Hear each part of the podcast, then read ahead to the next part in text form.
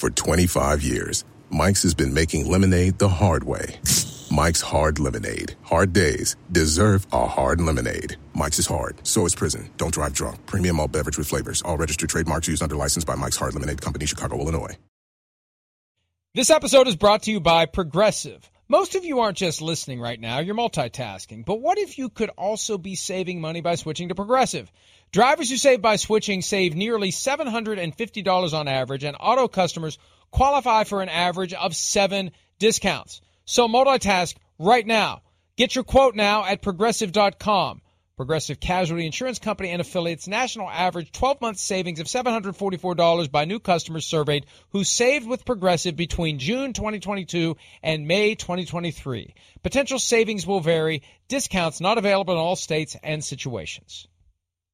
For the world's greatest athletes, this is the showdown we've been waiting for. there is nothing like competing on the world's biggest stage.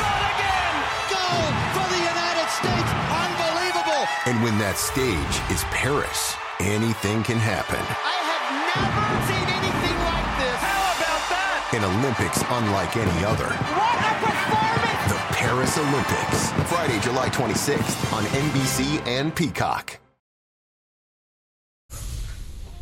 Great moment Thursday night at Arrowhead Stadium. Patrick Mahomes, who entered the game not even for a play, he came out to do the choir huddle in honor of the late Len Dawson. Awesome, awesome moment. They took a delay of game penalty. The Packers declined it. Chiefs gave the team a standing ovation. Here's Coach Andy Reid after the game on the honor that was given to Len Dawson. Yeah, that was that was Clark's uh, um, suggestion, and players completely bought into it um, and wanted to do it. Um, and then uh, we added uh, the just the little wrinkle at the end there, where I, I'm the official. Craig Craig did an amazing job of mentioning Len. Uh, but listen, it's a tribute to a great a great person, a great player, and then all he did in in your profession there. Um, very seldom are you a Hall of Famer in two different things, man. That's uh, uh, that's uh, you know he, he had a wonderful life and really took advantage every every day he had on earth here. Really was an awesome life for Len Dawson as a player, as a broadcaster. Charean, we're in that same age group where during the 80s, inside the NFL was really the only place you could get that deep dive every week of what happened the prior weekend. And it was Len Dawson and Nick Buoniconti. And uh, great gesture by the Kansas City Chiefs to honor him in last night's preseason finale. It was backups on both sides. And for the visiting team, the performance of the backup quarterback far more important because he could be at some point the starting quarterback of the Green Bay Packers, Jordan Love playing again. Here's coach Matt LaFleur on the performance from his now third year backup quarterback. Yeah, I think early on there there wasn't really a lot open for him and he was under some duress and the one thing I loved about it is you know, when it doesn't the game doesn't start out the way you want it to, how do you respond? And I thought he showed a lot of resiliency, and I think that just shows the the maturation process that he's in, in, uh, you know done over the last couple years. And I, I was I thought there was a lot of good things out there. I know again, I always look at the numbers at the end of it, and I'm like. That doesn't make sense. I thought he did a lot of good things, but we'll take a look at the tape. I'm sure there's always something that you can clean up. Uh, but I thought, all in all, I thought Jordan did a lot of really good things out there. And uh, look, he's shown development and improvement throughout this preseason. Last night, 16 for 26, 148 yards and an interception. But of course, we know the stats don't tell the story, especially during the preseason when it's not as crisp. They're not in the whole game. You don't get to see the ebbs and the flows and the fighting through adversity. But Matt LaFleur knows that Aaron Rodgers is on a year to year arrangement. And I can't help but wonder this, this occurred to me earlier today. I, I remember what the Packers did with Brett Favre in 2008. They went to him very, very early in the offseason at a time when they knew if they said to him, We need to know right now what you're going to do for the next season, he would say, I'm retiring. They wanted him to retire. They wanted to go forward with Aaron Rodgers in 2008. I can't help but wonder whether there's going to be some push, belief, possibility within the Packers organization to try to figure out how to turn the page next year to Jordan Love. He'll be entering year four of his career after three years on the bench. They have to make a decision on the fifth year option by early May for Jordan Love. We're already there, and he hasn't even played yet, other than the game last year when Aaron Rodgers was on the COVID list. I think a lot of it depends on Rod- Rodgers this year, how he plays. But the guy's constantly talking about retirement now, just like Brett Favre was. You've got a guy ready to go, and and at some point, at some point, the organization will want to turn the page. And I don't know whether Matt LaFleur is just trying to boost Jordan Love and make him feel better about himself, feel not like he's caught in some weird purgatory where, you know, he's three years in the league and he's not playing and what am I supposed to do? But but I just can't help but wonder whether after this season, you know, we're so focused on Aaron Rodgers dictating the terms of this relationship. I can't help but wonder whether or not the Packers try to seize back control after whatever happens in 2022, Charean.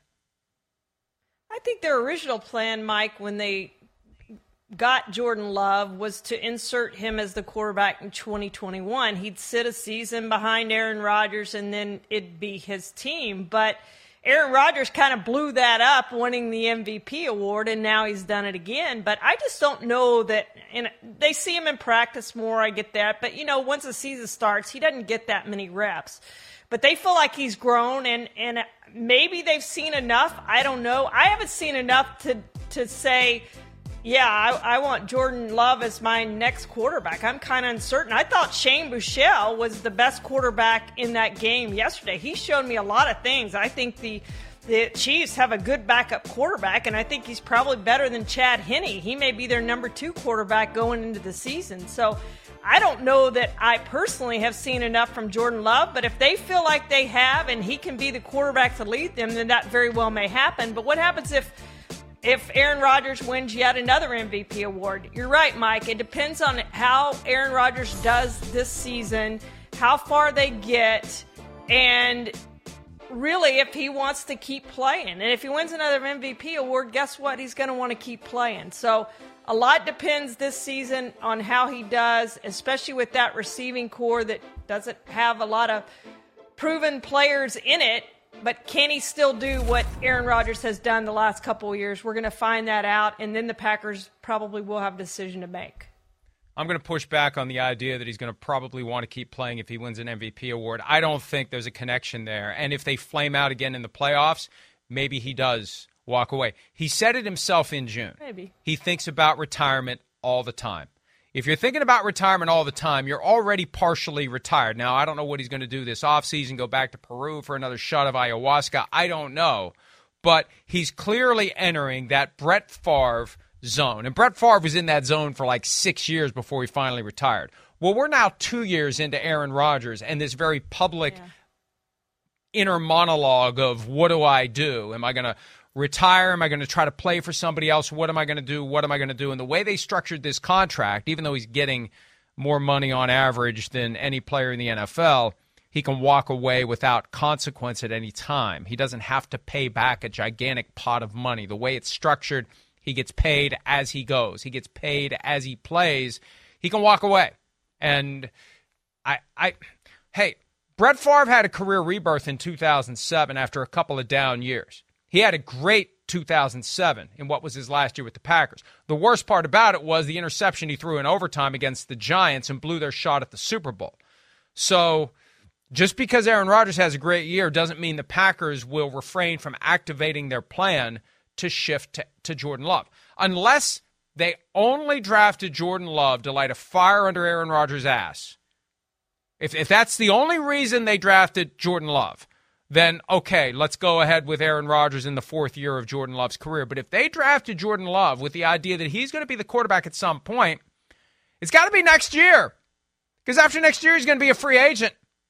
And yeah, would they pick up the fifth year option on a guy who's never played if they don't plan on playing him in his fourth year? So I, think I, I think there's a good chance this is it for the Packers and Rodgers. And we're so focused on Rodgers – we don't think about the Packers. They have say in this. And after a couple of years of having Rodgers own the upper hand in the relationship, Mark Murphy, Brian Gutekunst, Russ Ball, they may decide, hey, we're taking the power back. We're going to be here years after Aaron Rodgers has stopped playing football. It's time for us at some point to reassert control over our team. Yeah, and, and if you did draft into play and you feel like you've seen enough, that probably is the move to make, especially if Aaron Rodgers can't get you over the hump to win a Super Bowl. I mean, look at the chances they've had in recent years, Mike, to win another Super Bowl, and they weren't able to get it done. At some point, you've got to be the Rams. It's even if, with MVP awards, you've got to be the Rams.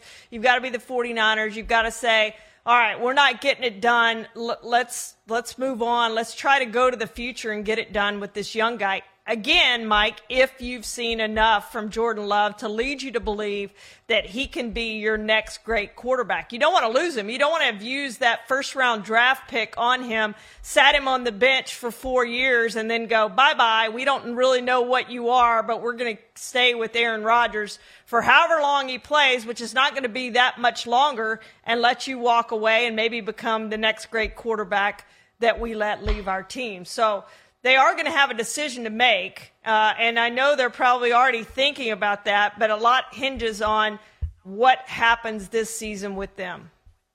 Traded up to get Jordan Love. After their first yeah. preference, Justin Jefferson was drafted by the Vikings. The 49ers move up to get Brandon Aiyuk. That was their plan B. Plan C was trade up to get Jordan Love. Fourth round pick coupled with a first round pick to get Jordan Love. You keep him for four years and then he walks away as a free agent.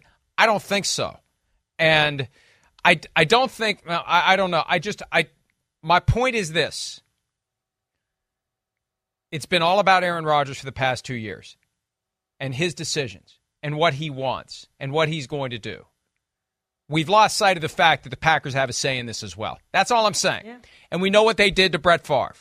And I believe they deliberately and specifically manipulated Brett Favre into retiring when he did, knowing that if they didn't push it to a head then, he was going to play games all off season. What am I going to do? I don't know. I don't know. I don't know. And then they'd find out in July that he was going to play again. So we know the history, even though some of the personalities have changed. We know the history.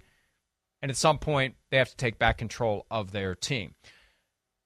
The 49ers are in a slightly different posture. They've already turned the page from veteran to young guy. Easier to do when it's Jimmy Garoppolo and not Aaron Rodgers. And we've been focused so much on the end game for Jimmy Garoppolo. We haven't paid as much attention on whether or not Trey Lance is going to be the guy. And I know last night during the game, based on some of the texts I was getting from Chris Sims, I got the impression he's thinking this may not be the guy the decision making, the accuracy. There, there could still be a question as to whether or not Trey Lance can get it done. Let's hear from Kyle Shanahan and Trey Lance on his performance last night in Houston against the Texans. I mean, I wish it was cleaner just from a whole. Um, but I'm not going to make too much of it. You know, we wanted him to get just two drives. I ended up giving him three because I wanted to give him a little bit more there, but um, there weren't too many opportunities, and uh, we got him some long down and distances, which made it tough. Some ups and downs for sure. Uh, never feels feels good to, to lose, but uh, man, we'll learn from it, turn the page. Uh, not going to make a, a, bigger deal out of it than we need to for sure, but uh, man, like I said, man, never feels good to lose. Some ugly stuff out there for sure. Um, man, definitely wasn't our best night. But uh, like I said, man, we're not going to make a big deal, too big of a deal out of it. Uh, watch the tape tomorrow, learn from it, get better. I think it's significant. He is sweaty, uh, and, and and he was out of the game for a while too. By then, uh, I look, Charean. The idea that Kyle Shanahan went into that game planning to give Trey Lance two drives. And this is the product of a very careful balance that every coach has to engage in. If he's putting his starters on the field, am I willing to expose my starter to risk of injury? Yes, I am because he needs the work. Well, when you decide on the fly that you're going to keep him in for a third drive and you're consciously accepting in the moment that risk of exposing him to injury, you're doing it because you think he needs the work. You don't like what you saw those first two drives. And you're you're maybe alarmed at some level by what Trey Lance has done. And I'm, I'm reminded of what happened last year. Chris is a firm believer that there was a game against the Chargers in the preseason. Jimmy Garoppolo struggled. Trey Lance entered. And the way Chris just kind of read the body language of Kyle Shanahan, a guy he's known for years, even though Shanahan doesn't say anything to him now because he knows number one, Chris has a big mouth, and number two, Chris works in media. But and we, love you. Chris isn't watching, so I can say whatever I want about him, and I would say it directly to him. so I feel no. It's not like I'm talking about the guy. Number one, it would get back to him. Number two, I would say it if he was on the show. But Chris saw in Shanahan kind of a disappointment that Lance didn't rise to that occasion when he had an opportunity to maybe take the job last year. I just wonder whether or not last night Shanahan was hoping that he'd see a little more from Lance as he steps into this job. And it makes me wonder whether or not. I, this is a different topic altogether, and I have a theory on what they're going to do with Jimmy Garoppolo, but may, may, maybe there's maybe there's an added benefit to keeping him on the roster, not just waiting for lightning to strike somewhere else. But if the lawnmower never gets started with Trey Lance, I I, I, I can't. I it's crazy talk. I'm I'm thinking out loud. There's no way they're going to bail on Trey Lance halfway through the season and go back to Jimmy Garoppolo. There's no way they're going to do it. They gave up too much for Trey Lance. They got to give him all of this year. They got to give him all of next year at a minimum to become the guy that they thought he was going to be when they made him the third overall pick. The point is, if you're a 49ers fan, there's reason to just to be concerned that Trey Lance isn't going to immediately step into the role where he can deliver victory. Shanahan can with his game planning. Their defense is good. They can still win games. This may not be the year to make your reservations for Arizona in February if you're a 49ers fan. And I know there's been this perpetual hope that they're going to get there. They're going to get there. We're going to win the Super Bowl. We're going to. I, Lance has some work to do to get the 49ers in position to compete for a Super Bowl, Charean. And I'll take it one step further, Mike. After watching Purdy and Sudfeld play, I'm like, they better get Jimmy Garoppolo in tune and back on this team as the backup quarterback because if Trey Lance gets hurt, which by the way he did in a small sample size last year, they have nobody behind him. I'm sorry. Neither of those guys are ready to play, can play, can do what the 49ers want to do this season.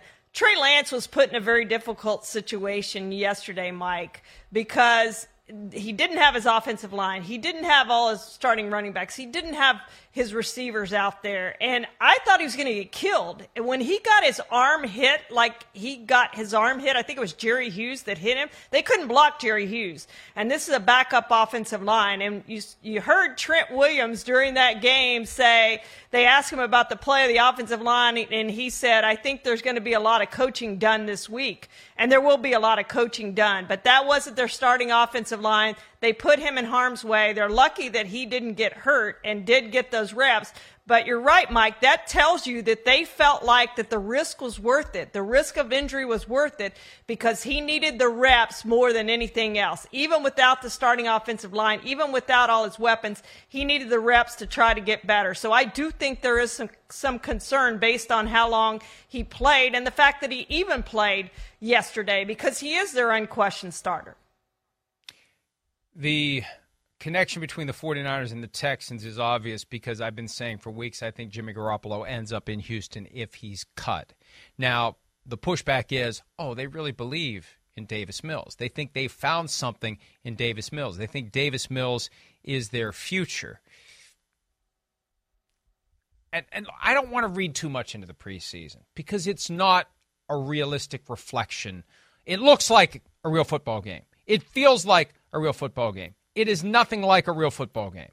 There isn't specific game planning. You don't have in game adjustments. You don't have that fourth quarter where the game could go either way. Do you rise up and make a big play or do you throw an interception into triple coverage? Those moments never happen. So we really don't get a full measure of the quarterback or any other player in the preseason. Still, Charean, I, I don't think anybody looks at Davis Mills and thinks this guy is on track to become a top 10 quarterback. Not that Jimmy Garoppolo is, but Jimmy Garoppolo's a, a fringe top 20 guy, which means he's better than a third of the league's starters. And if he's cut, if he's available, h- how do the, the Texans not at least consider him, given that the GM there is the guy who was involved in drafting Jimmy Garoppolo eight years ago in New England? Yeah, Mike, but if you're not going to make the playoffs, and I don't think the Texans are going to make the playoffs, don't you want to be careful, Stephen Ross? Careful, Stephen Ross. Careful. well, right. Careful. But But you you you want to have the worst record to get the higher pick. It looks Yeah, like a good no. quarterback draft. No, we don't- no, like we don't talk about those things. next year. No, But no. when you win, you, you Cutter would Mike. win more games with Jimmy Garoppolo. you would win more games with Jimmy Garoppolo than with Davis Mills, I think. But I think I truly think they want to see Davis Mills how he plays this year. Can he be a franchise guy? They will find that out. If not, hopefully for their sake, without the T word, they can get there, get high enough to draft a quarterback who's going to be the future of the franchise. The first rule of Tank Club do not talk about Tank Club. It's just something where nature just has to take its course, and we're just playing our best players, and we're trying to win every single game, and we're also implementing a long term plan. It worked for the Browns. They had that four year plan that had specific financial incentives for front office members and coaches that were based on factors that were not going to lead to winning. And the NFL gave them a pass on that. So the key is just don't say out loud what you're doing. And if the Texans aren't interested in Jimmy Garoppolo, if he becomes available, yeah, maybe they're trying to position themselves for one of the great young quarterbacks next year. And if the Falcons insist, as they seem to be, on going forward with Marcus Mariota and maybe Desmond Ridder at some point, although Ridder could become their guy, but you can spot the teams every year. The teams that just recognize, that realize, we'll take our lumps for now. It's not like we regard ourselves as a high end contender, and we could emerge from this on the back end with a far better quarterback, a Joe Burrow maybe, who can transform the franchise. That is a very real temptation. That's exactly what the Dolphins were doing. They were just too blatant about it, but really not because they got away with it. They got nailed for tampering, but they didn't get nailed for tanking, even though that's clearly what the owner of the team, Stephen Ross, was trying to do. On the Dolphins, things have changed dramatically. There's a great vibe there. There's a sense that they could be a playoff contender. They had a great winning streak last year, late in the season. There's been some talk about their franchise tagged tight end being available in trade. And I think the report was that they're bringing up his name in conversations with other teams. Now, some people get upset about that because you franchise tag the guy. What are you doing trading him? Well, you, you, you can trade him. Now, the new team can't sign him to a long term contract. The July 15 deadline is come and gone, but in theory, he could be traded. And the fact that he would only be under contract this year would impact the trade value. Here's Mike McDaniel, head coach of the Miami Dolphins, talking to reporters yesterday about this rumor that the Dolphins may be willing to move on from Mike Gesicki. Uh, these reports are tricky to me because I'm like, um, you know, the, again, I've, I've alluded to this before at the beginning of the offseason. Like, during the uh, training camp, during the off off season in general, like GMs have work to do, and they're not just watching us coach. So when people report that somebody is, you know, when they use that that loose verbiage of, all right, well, yeah, they've been his name's been brought up or whatever. You know, I, I mean, the report is kind of misleading because like there probably should be a lot of names on that report. Um, I, all I'm focused on, and that's you know, regardless of what people try to drum up, like I'm focused on coaching Mike. Mike's focused on getting better. And and uh, look, I, McDaniel's in a tough spot. Um, the general manager of a team is responsible for moving the pieces on the chessboard, and sometimes it's in the best interest of the team to move a piece off the chessboard. Maybe Gesicki is a luxury they don't need this year, especially if they can flip him for draft pick next year to fill the void created by the one they lost for tampering with Tom Brady. And if they let him walk away as a free agent after the season, they get compensatory draft pick consideration the following year, but you get a more immediate return if you can flip Gesicki now. And if you don't think you're going to sign into a long term deal, it is something worth thinking about. And Mike McDaniel's in a tough spot because unless and until Gesicki is traded, McDaniel is responsible for getting the most out of him. Good luck getting the most out of him if he's constantly thinking he's about to be traded. So I think McDaniel handled it well, and I think he probably handles it well behind the scenes with Gesicki. But, you know, the reality is if you're going to talk about a player on your team with executives from other teams, you better be sure you trust them not to blab because some do and some don't. And it sounds like somebody was blabbing about conversations with Dolphins GM Chris Grier. Charean. Yeah, it sure does, Mike. And and they're trying to turn him into something that he's really maybe not capable of doing, but definitely something different than what he's ever done. They're trying to make him more of a traditional tight end. That's not what he did. Last year he led all tight ends with 412 snaps in the slot. He's a receiving tight end, 730 yards, 73 receptions, two touchdowns last season.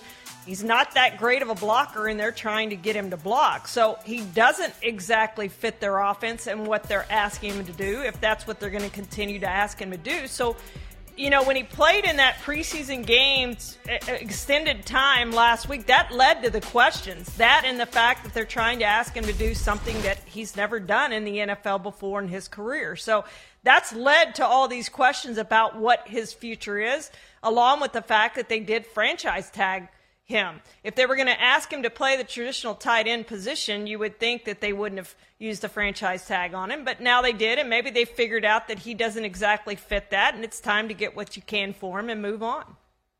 When you have a new coaching staff, when you have a new offense, you have to ask yourself does the player that we have fit the offense? Are we willing to tailor the offense to fit the player? And there's going to be a lot of running plays. There's going to be a lot of blocking expected. You need that guy like a George Kittle who can block effectively and who will block effectively and who will go catch passes. And you need that you need that to keep the defense guessing. When you have a tight end that can do both on the field, you can sell the idea that any given play is going to be a run or a pass because if it's a run, Gesicki's going to come knock you on your butt like Kittle does. And if that's just not what he, he's wired to do, and I remember when Jimmy Graham was traded to the Seahawks, Charean, and there were reports from people in the building that they're dismayed that Jimmy Graham isn't more of a blocker. Well, you knew that when you traded for him. You knew that going in that there's two types of tight ends. Well, three blocking only, catching only, and both. And they need both in Miami. They wanted both out of Jimmy Graham unreasonably because that's not what he does. And so that, that may be the easy answer to the question. So you save 10.9 million in cash and cap space. Yeah. You get trade value for next year offset the first round pick that you lost for rampantly and stupidly tampering with Tom Brady, and then uh, and then you move forward. So it's a possibility. We'll see if any anyone wants him. We'll see if they work something out. It's getting kind of late in the day. It's it's not real easy to put a pass catcher into an offense in late August, early September, and expect him to make an impact.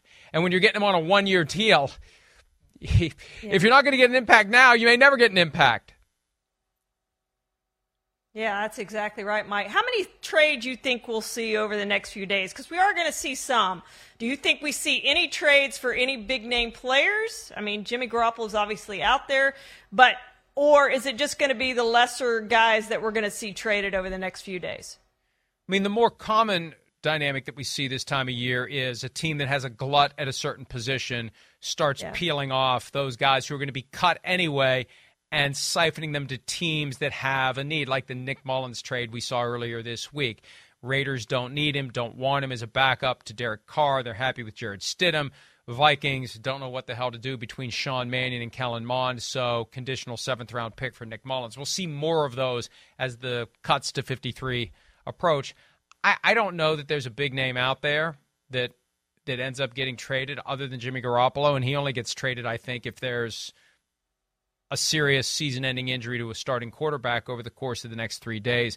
Denzel Mims, the Jets receiver, wants out. His agent has publicly requested a trade. He was a second round pick in 2020. 31 receptions on 67 targets in 20 career games with the Jets. And basically, Ron Slavin, his agent, said it's over, it's done. He's not getting opportunities with the starting offense. It's time to move on. I don't know if that works. I, I don't know if that happened. You know, more and more teams are adopting the Mike Tomlin, we want volunteers, not hostages. But there are still plenty of teams that'll say, we got you under contract. We're keeping you around. You may not have, uh, be happy about it, but th- there's nothing you can do about it. We, we own your contractual rights for the next two seasons, and we fully intend to keep them. Yeah, and he's running second team right now. And again, if you have injuries, Mike, you probably want Denzel Mims out there playing for you. Um, so he's the backup right now to Corey Davis. Yes, he's not getting a ton of time in the preseason to show what he can do, but he's had that opportunity over the last couple years. Now he's had some injuries and some illnesses and all those sorts of things, but he has gotten some opportunities and just hasn't lived up to that. So the Jets have used first or second round picks over the last two years to pick two receivers, and those guys are now starting. So he is where he is, and unless they get an offer that blows them away, I wouldn't expect them to trade Denzel Mims. A little buy or sell when this Friday edition of PFT Live continues right after this.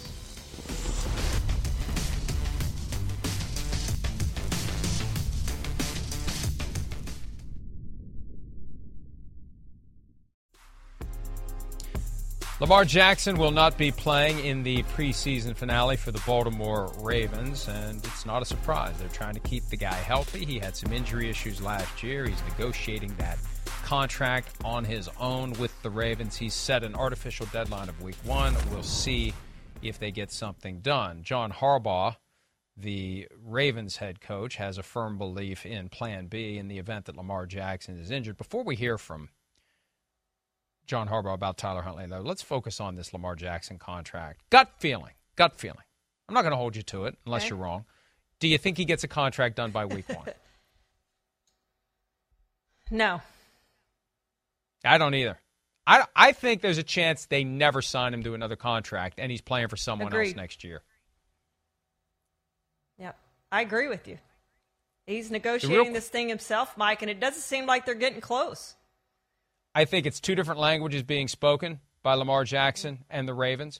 And and that's understandable. 25, 26 year old guy who knows football, who doesn't understand the business. I wouldn't have understood the business at that age. It's taken me 20 years and I still don't completely understand the business and I I barely understand certain aspects of it and I've been focusing on it for two straight decades now. So not an easy thing to do and I I, I think right now it's a long shot to get it done hopefully at some point the Ravens put their best number on the table and Lamar Jackson gets a chance to evaluate it before making that final decision.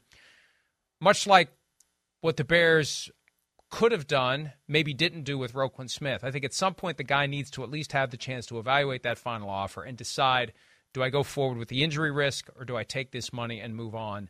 Uh, happy, maybe not thrilled, but happy with what I'm getting. Anyway, the Ravens may be happy to have Tyler Huntley as the backup because they may need him either this year or maybe next year if Lamar Jackson isn't there. Here's John Harbaugh talking about whether or not he believes Tyler Huntley can be a starting quarterback in the NFL. I definitely believe that. You know, there's no question in my mind about that, and um, I'm glad we have him. I'm very, very, very, very blessed to have him as our one of our players and one of our quarterbacks and our backup quarterback. All right, buy or sell time. Ravens backup quarterback Tyler Huntley could be a starting quarterback in the NFL. I'm going to say sell, but only because I haven't seen a big enough sample size yet to know if he can really get it done, Mike. He started those four games last year and went one and three.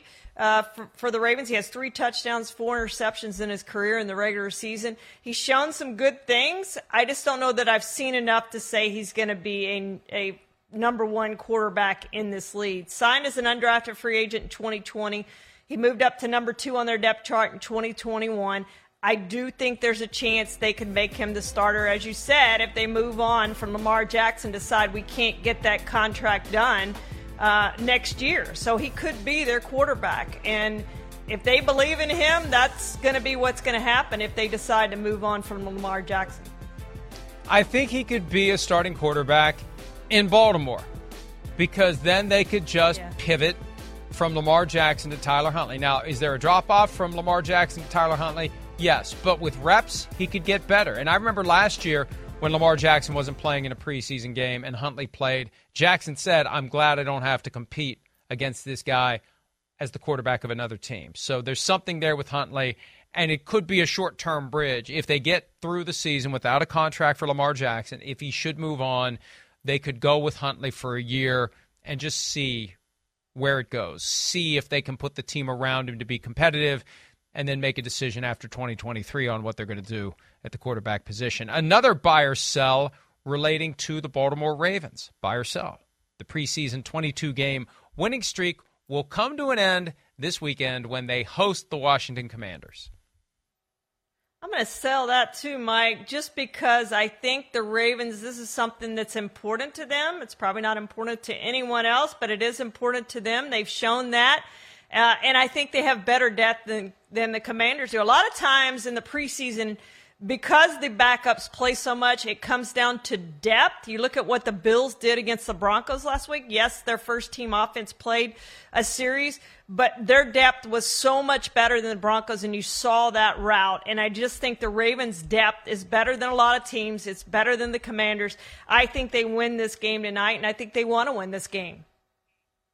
This one becomes a tough one for John Harbaugh because I'm a firm believer in trying to win every game as long as you don't jeopardize your greater goal of having all of your players healthy for week one.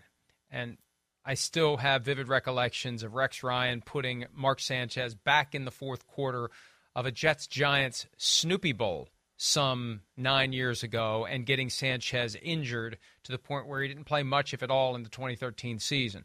So you don't do something stupid like get one of your key players injured. Yeah. What do you do in this week three preseason game? How many of your key players do you expose to any type of potential injury? We already know that Lamar Jackson isn't going to play, but he hasn't played at all this preseason. They keep finding ways to win. I could see the commanders who are desperate for anything positive at this point I could see Ron Rivera being competitive enough and also understanding that winning this game and busting that streak of their geographic rival that they they don't see very often in games that count, but they play every year in the preseason because not much in the way of travel expenses to get Washington and Baltimore together. I could see them prioritizing trying to win the game. I mean, look, if you really want to win a preseason game, if you really are determined yeah. to win this game, you can do it. You can do more game planning, right? You can keep certain players in longer if you really want to do it. And again, you don't want to get key players injured. But if the commanders decide it's in the best interest of the program to be the one who bursts this bubble, because they hear about it, they're probably sick of hearing about it. Unless they just think it's a big joke. A lot of people think it's a big joke and think the Ravens have their priorities out of whack. I, I'm even even with all that said, um, I'm selling the idea that it's coming to an end because I just they, have they've perfected the craft. They've won 22 in a row. Sell. Yeah, yeah. I'm yeah. I'm I'm, I'm, I'm talking my way through it. I'm ta- I'm I'm sounding it out. All things considered, I still think the Ravens win the game, but I won't be surprised if the Commanders really pull out all the stops to try to win it. Yeah, and the game Saturday night, not tonight. it feels like Saturday for some reason to me. Maybe because I'm going to the Cowboys game tonight, and I'm surprised they're playing on a Friday night when high school football's going on. But the, the Commanders and Ravens tomorrow night, I think the Ravens win. I love the idea that these preseason games get spread out over four days. The problem is, I can never remember who's playing when in that four day window. But it's great to kind of dilute what we're, we're, we're just 16 days away from that one o'clock Eastern time, first Sunday this season when all the games mushroom at the same time. And after months of waiting, we're suddenly thrown into this frenzy, this blender of football. But again, it's only 16 days away. Buy or sell, Drew Lock will do enough in the preseason finale, which you will be attending in Dallas, to be named the week one starter for the Seattle Seahawks. I'm going to say sell on that. You know, I talked to Phil Simms a couple weeks ago, and he was saying that all quarterback competitions are decided before they even start. And I think we saw that in Carolina after the trade for Baker Mayfield. I think the Panthers knew, barring the unforeseen, that he Baker Mayfield was going to be their starting quarterback. I think it's been the same in Seattle. And if you listen to Pete Carroll, that's what he said all along. Geno Smith's our number one guy. He has the lead. He knows the offense. Everything's been Geno, Geno, Geno. And I just think that the, the COVID that Drew Lock contracted last week that kept him out of his one chance to start a, a preseason game really locked it, for lack of a better, no pun intended.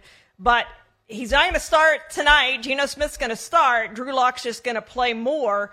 And this will be his last best chance to prove that he's the better guy. But I think Geno Smith will start on opening day. I feel like Pete Carroll all along has wanted Geno Smith to be the starter, that he wants to welcome Russell Wilson back to town with his former understudy and beat him. In recent days, and Simms and I are on the same page with this, not Phil, but Chris.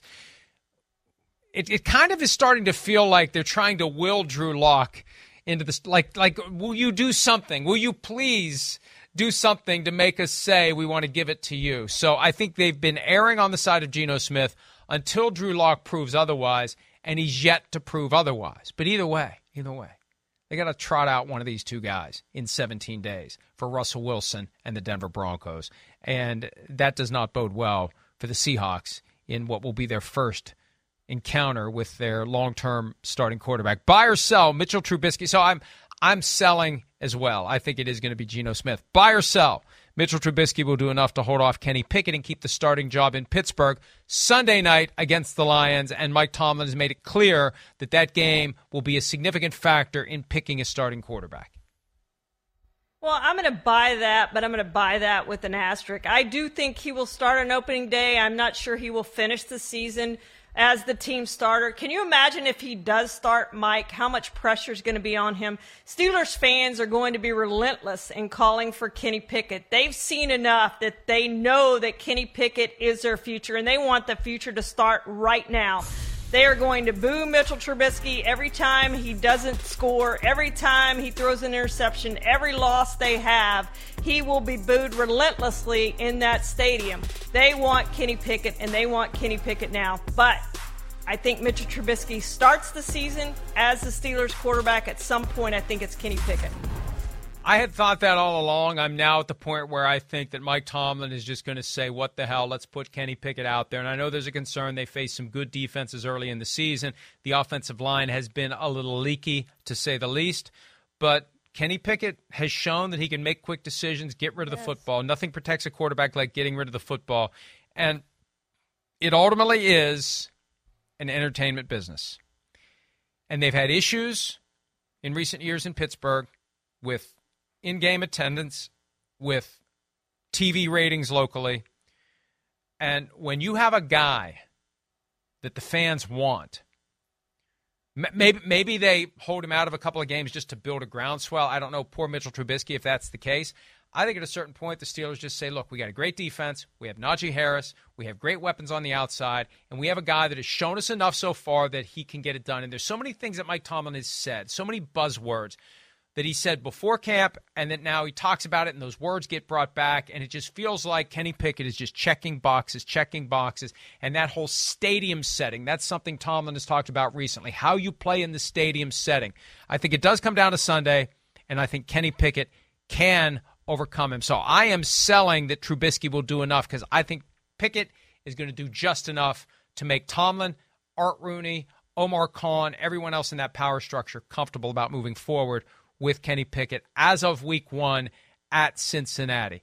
Buy or sell. Jerry Jones should listen to Drew Pearson, that damn cheater, when it comes to the Cowboys' Ring of Honor. And and I'm so we're clear sell, on this. I'm Pearson has said that Jerry Jones should listen to players more when deciding who does and doesn't get in. So buying or selling that he should listen to Drew Pearson, specifically his advice that they should welcome the input of others in deciding who does and doesn't get in. Well, I'm going to sell that. Jerry Jones is the only one who decides who goes into the Ring of Honor, which is why Jimmy Johnson is not in their Ring of Honor. But, Mike, these Ring of Honors and Hall of Fames and all, there's too many players in it. And, and we start getting these, oh, they're adding so and so, they're adding so and I'm like, what did that guy do that you think he deserves to go in your Ring of Honor or your Hall of Fame?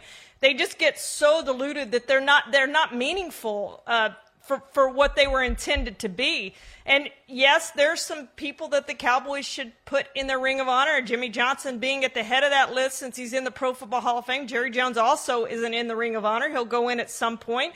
I guess it's kind of weird to put yourself in the ring of honor, but he, he needs to go in the ring of honor. And then, you know, you, you, Harvey Martin and Too Tall Jones and Dan Reeves probably have a case to go in. But then you, he's going to want to put his own players in there. But I tell you what, if he puts in Tony Romo, you've got to put in Danny White. Danny White did as much or more than Tony Romo did. I worry about some stupid things at times, and I freely admit that before telling you one of the things that I worry about. And like I worry about where does all the garbage go, and I think that's a legitimate concern because at some point there's not going to be any place else to put the garbage. Yeah. And I'm going somewhere with this. Bear with me. Like at at a certain point you run out of room on the Ring of Honor at a certain point, yeah, it's true. The, the, the you, you, need a you need a gigantic warehouse for all of the Hall of Fame busts. Like, yeah, you can only retire so many jerseys. At a certain point, you just have to start drawing lines. and maybe start over, right? Uh, I, I, I just I think that I, I don't think that Jerry Jones is making the best decisions, and he's he's being petty about Jimmy Johnson, and it's kind of infantile, frankly, to not put Jimmy Johnson in. He clearly should be in. So if the guy's not making good decisions on his own, then maybe he should be listening to others. But I agree with you. The the longer the NFL is around, the more these teams are around, the more you're going to have all-time greats that deserve some sort of recognition, but at some point you've got too many all-time greats. You've got too many busts in the Hall of Fame. That's what Deion Sanders is complaining about. They put too many in every year because we got to have the parade. We got to have eight cars, not one car, in the parade in Canton. We got to have a, a full three hour presentation of speeches. We got to have maximum bus. We got to get people to come to Canton. We need fan bases to want to show up. Wait, we got the, the Steelers fans coming because we got a Steeler in. We got the Bills fans coming because we got a Bill. There's a certain point where you just have to ask yourself, are we diluting it? And are we creating a long term problem by expanding this? Well beyond the point where it should be. Whether it's retired jerseys, rings of honor, Hall of Fame, those are all things that others can worry about. Although from time to time, just like where are they going to put all the garbage, 100 years from now, 200 years from now, 300 years from now, you're going to need a bigger ring here. at some point. That's right. But somewhere we'll be hovering, you know, in in the hole in the top of the stadium through which God watches the Cowboys. Maybe yeah. maybe we'll be able to, assuming that I go up and not down, there's still hope. Deathbed conversion is possible.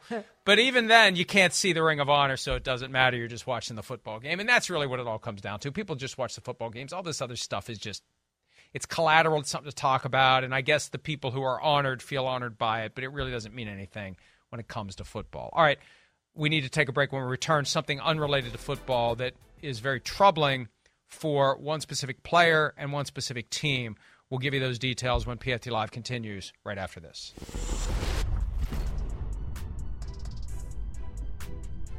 I'm ready to go. Streaming now only on Peacock. Five rich and famous international soccer stars. They have everything except love. I think girls in the past have gone for me because of what I've got. That's why we're going undercover. We're setting them up with single American women. They don't know we are famous. They don't know we are rich. And they'll have to hide their true identity. What do you do for work? I'm an ad salesman. oh, God. What am I doing? Love Undercover. New series streaming now only on Peacock. Horrifying details emerged yesterday regarding a lawsuit that has been filed against Bills rookie punter Matt Araiza and two others who with Araiza were playing for San Diego State last year. The allegation is gang rape of a 17 year old girl. The LA Times had the story. The details, as I said, are horrifying. The reality is, and it's unfortunate, but this is the way it works. Because it happened before Araiza was drafted by the Bills, the NFL can do nothing about it whatsoever under the personal conduct policy. Now, if he would ever get in trouble under the personal conduct policy in the future. You could have expedited or enhanced punishment because of this. And obviously, there's a criminal investigation happening. He could go to jail. Then it wouldn't matter if the personal conduct policy applies. And it also doesn't matter if the Bills decide this guy plays a position that hundreds of guys can fill. And it's not like we're going to be a punt machine this year anyway. I know that he's kind of a fan favorite, and he had an 82 yard punt in a preseason game. And I guess it's good to have a, a, a, good punter instead of a bad one, but there's plenty who can just do the job well enough. Do you really want, if you're the Bills, to have this tied to your team? It's a tough call because he's entitled to due process, he's entitled to the presumption of innocence, but good Lord, these allegations are horrifying. And if I was the Bills, if I was the NFL, I would want to get to the point very quickly where I have a feeling a reliable gut feeling whether or not this guy may be responsible for what he's accused of. Because if he is, see you later, Matt Araiza. You can't work here. Yeah, and, and Mike, the Bills said in their statement they were recently made aware of these allegations. But according to reporting that came out of Buffalo, multiple reporters said the lawyer notified the Bills at the end of July. That to me is not recent. That is a month ago. That means the Bills knew when they made the transaction last week to move on from Matt Haack that, that Araiza was going to be their guy, and they knew what these allegations were, and they knew that they probably were going to come out at some point, and they were prepared for that. So they made their decision knowing what was out there already, Mike. Now, maybe they didn't do a thorough investigation, but they knew enough to, to make a educated decision to keep him and move on from Matt Haack.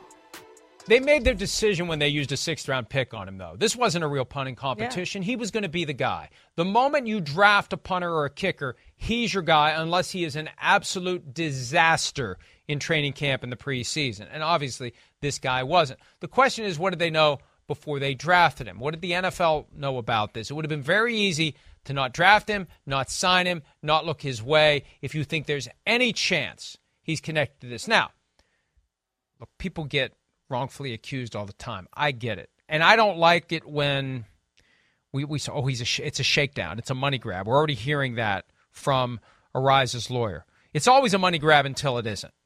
It's always a shakedown until there's merit to the allegation and settlements are being paid and justice is being meted out against the people who are accused of wrongdoing. Everyone says it. It's a frivolous lawsuit. It's a shakedown. It's a money grab. Anybody who has any money can say that if they're being held responsible for the things they've done. I don't know what happened here, but it needs to be investigated by the relevant authorities, criminal and civil. And the Bills need to care about this. Look, there's a great vibe around the Bills right now, and it puts the fans in a tough spot. It's just like Browns fans. They were put in a tough spot when the team traded for Deshaun Watson, brought him under the Browns umbrella, Fans need to support him, and I think Bills fans are going to feel conflicted about this. But it's one thing to support a franchise quarterback, it's another thing to support a punter when punters come and go all the time. And when you've got a team that isn't going to need a punter very much this year because the offense is going to kick ass and score points, I, I could see Bills fans. I have faith in the in the inherent goodness of everyone. I could see Bills fans look at this saying, I, "I'm sorry, we can't, we can't stand by." If there's any potential merit to this. We can't tolerate it. The allegations are too horrifying. This isn't a guy getting a massage and trying to engineer a sexual encounter. This is an allegation that Matt Araiza and two others gang raped a 17 year old girl who basically was unconscious or semi conscious because of uh, alcohol or other substances that she'd consumed. So th- th- this is as bad as it gets, folks. And uh, the Bills need to be concerned. The NFL needs to be concerned. And even though the NFL can't do anything about it under the personal conduct policy, there are ways that things can happen behind the scenes. For somebody at 345 Park Avenue to get Terry Pegula on the line and say, hey, man, look, your team is in 13 days playing in LA, first game of the year. Does it really help anyone to have Matt Araiza on the football field if there's any chance that this is true. And it's a tough balance. I understand innocent until proven guilty. But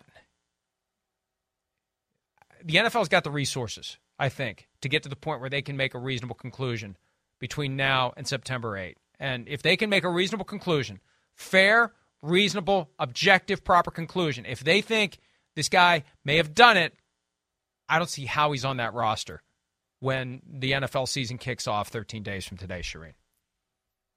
Yeah, and you're right, Mike. You go back to the draft, and according to all the reports yesterday, the Bills didn't know about this. And I'm just curious why the NFL and the Bills didn't know about this. They should have known about it. It would seem like a relatively easy thing to find out if you go talk to the right people if you're interested in drafting this guy.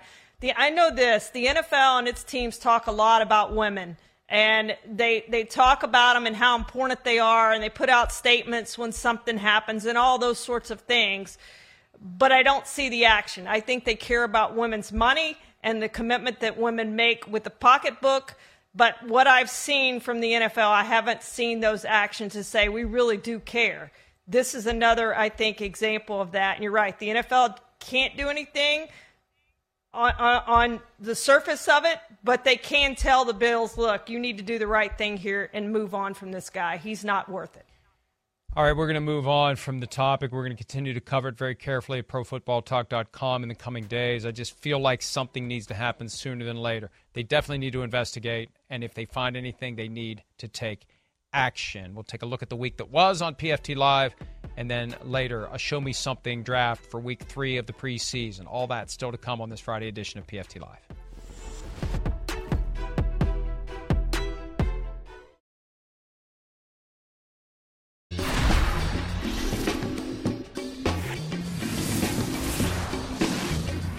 Do you have any indication if he will play in this third preseason game or not? Not yet. We'll see how practice goes and we'll make those decisions at the end of the week. We are in unprecedented territory with everything related to Tom Brady. Yeah. So if anyone can show up after being gone for 11 days and get it together in a few days and play on Saturday night and look as good as ever, it's Tom Brady. I have a hard time thinking, you know, again, that he's totally checked out. And it's not like the time of year, Mike, as you know, that they're implementing anything really new in the offense, at least for him. The one source I have down there that I really trust is has led me to believe it's something personal and they're not comfortable sharing it with me. I'm ready to go. Uh, I'm loving football again, and a fresh start is, is great for everyone every once in a while, and uh, just gonna you know take this opportunity and, and not take it for granted. I give the Panthers a moderate golf clap for making us think there was an actual competition. I kind of have a theory that they did this competition between Baker Mayfield and Sam Darnold just to see how Baker Mayfield would handle not having the job given to him. Do we have a grown up at the quarterback position? Hey, he didn't sugarcoat. It's going to be a little different.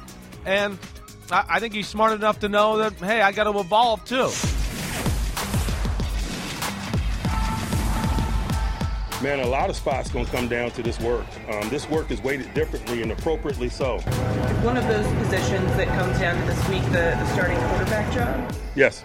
I thought it was definitely going to be Trubisky, and Chris Simms makes the point, Miles, that you know you got some tough opponents right out of the gates, got some pretty good defenses. You really want to throw Kenny Pickett to the wolves, but you know what? The Steelers' attitude is our best guys are going to play, and if Pickett's their best option, if that's what Mike Tomlin believes, he's going to play him. I think Kenny Pickett's done some good things out there in these preseason games that we've been able to see. I don't really love putting too much stock into preseason games, but one of the things that Mike Tomlin was talking about even before last week's game was seeing a live pass rush and how that can affect things for Kenny Pickett and how he wanted to get a more, quote, varsity action. And I think Pickett did a good job of showing that he can handle some of those things. You don't want to create the impression that the new guy is having anything handed to him. That's not a small hands joke, although now it is. Early in camp, Randall Cobb asked you in front of your locker, said Mahomes or Rodgers. You said, I think Pat is incredibly good, but A Rod is on a whole nother level. It's one thing to be compared to Tua Tagovailoa negatively. It doesn't hurt quite as bad when somebody is saying that Aaron Rodgers is on a whole nother level than you. Is it really that big of a gap, though, currently, between Rodgers and Mahomes, Chris? Rodgers didn't play for a few years. And then 2008, it was good. In 2009, it was, whoa, this kid's got a chance. And then 2010, it was, holy crap, holy. This guy's amazing. And he's like maybe the most talented guy I've ever seen in the sport.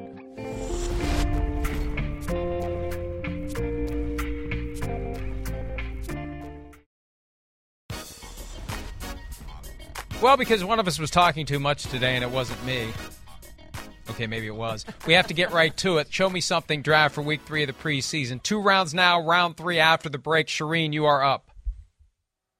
Roquan Smith. He's going to play this season under the fifth year option. He's betting on himself. He's going to get some reps tonight. Had that long hold in, and now he needs to get back into football shape, get back into playing shape. He probably won't play a lot, but he needs to play some, Mike, just to get those reps, just to get back. Big, big season, as we know, for Roquan Smith. He didn't get his long term deal.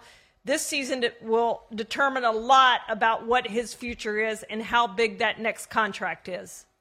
I think I said this last week when we expected to see Jacoby Brissett in the week two preseason game. We didn't. We're going to see him starting this week.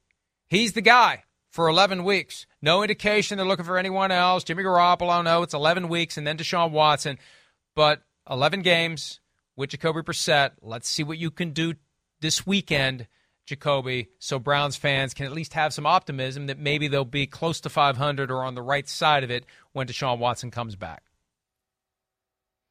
Yeah, exactly right, Mike. And I'm going to go with my second pick with Baker Mayfield. I think he's going to play a little bit this week. He's been a Panther fewer than 50 days, and he won the starting job. He played 12 snaps and threw seven passes in the first preseason game. He didn't play last week. He needs some reps. He needs to get to know his receivers. He needs more time in that offense against an opposing team.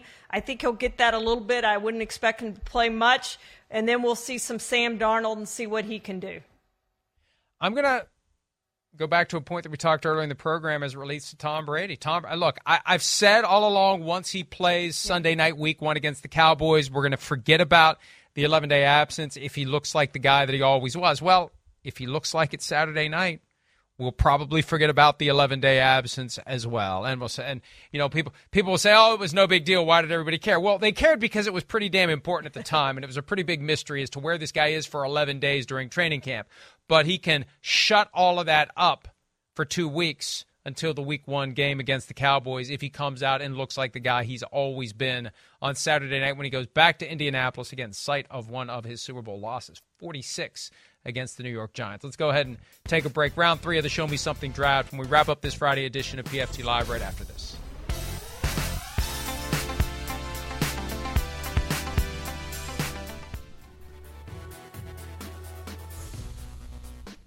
Show me something draft week three of the 2022 preseason. Those are the picks so far. Round three begins now. Charean Williams, you're on the clock. You have two seconds. Well, time's you know, up. The Steelers. Time's up, Vikings. All, all eyes for the Steelers are going to be on Mitch Trubisky and Kenny Pickett in that battle, but I'm going to go with Mason Rudolph.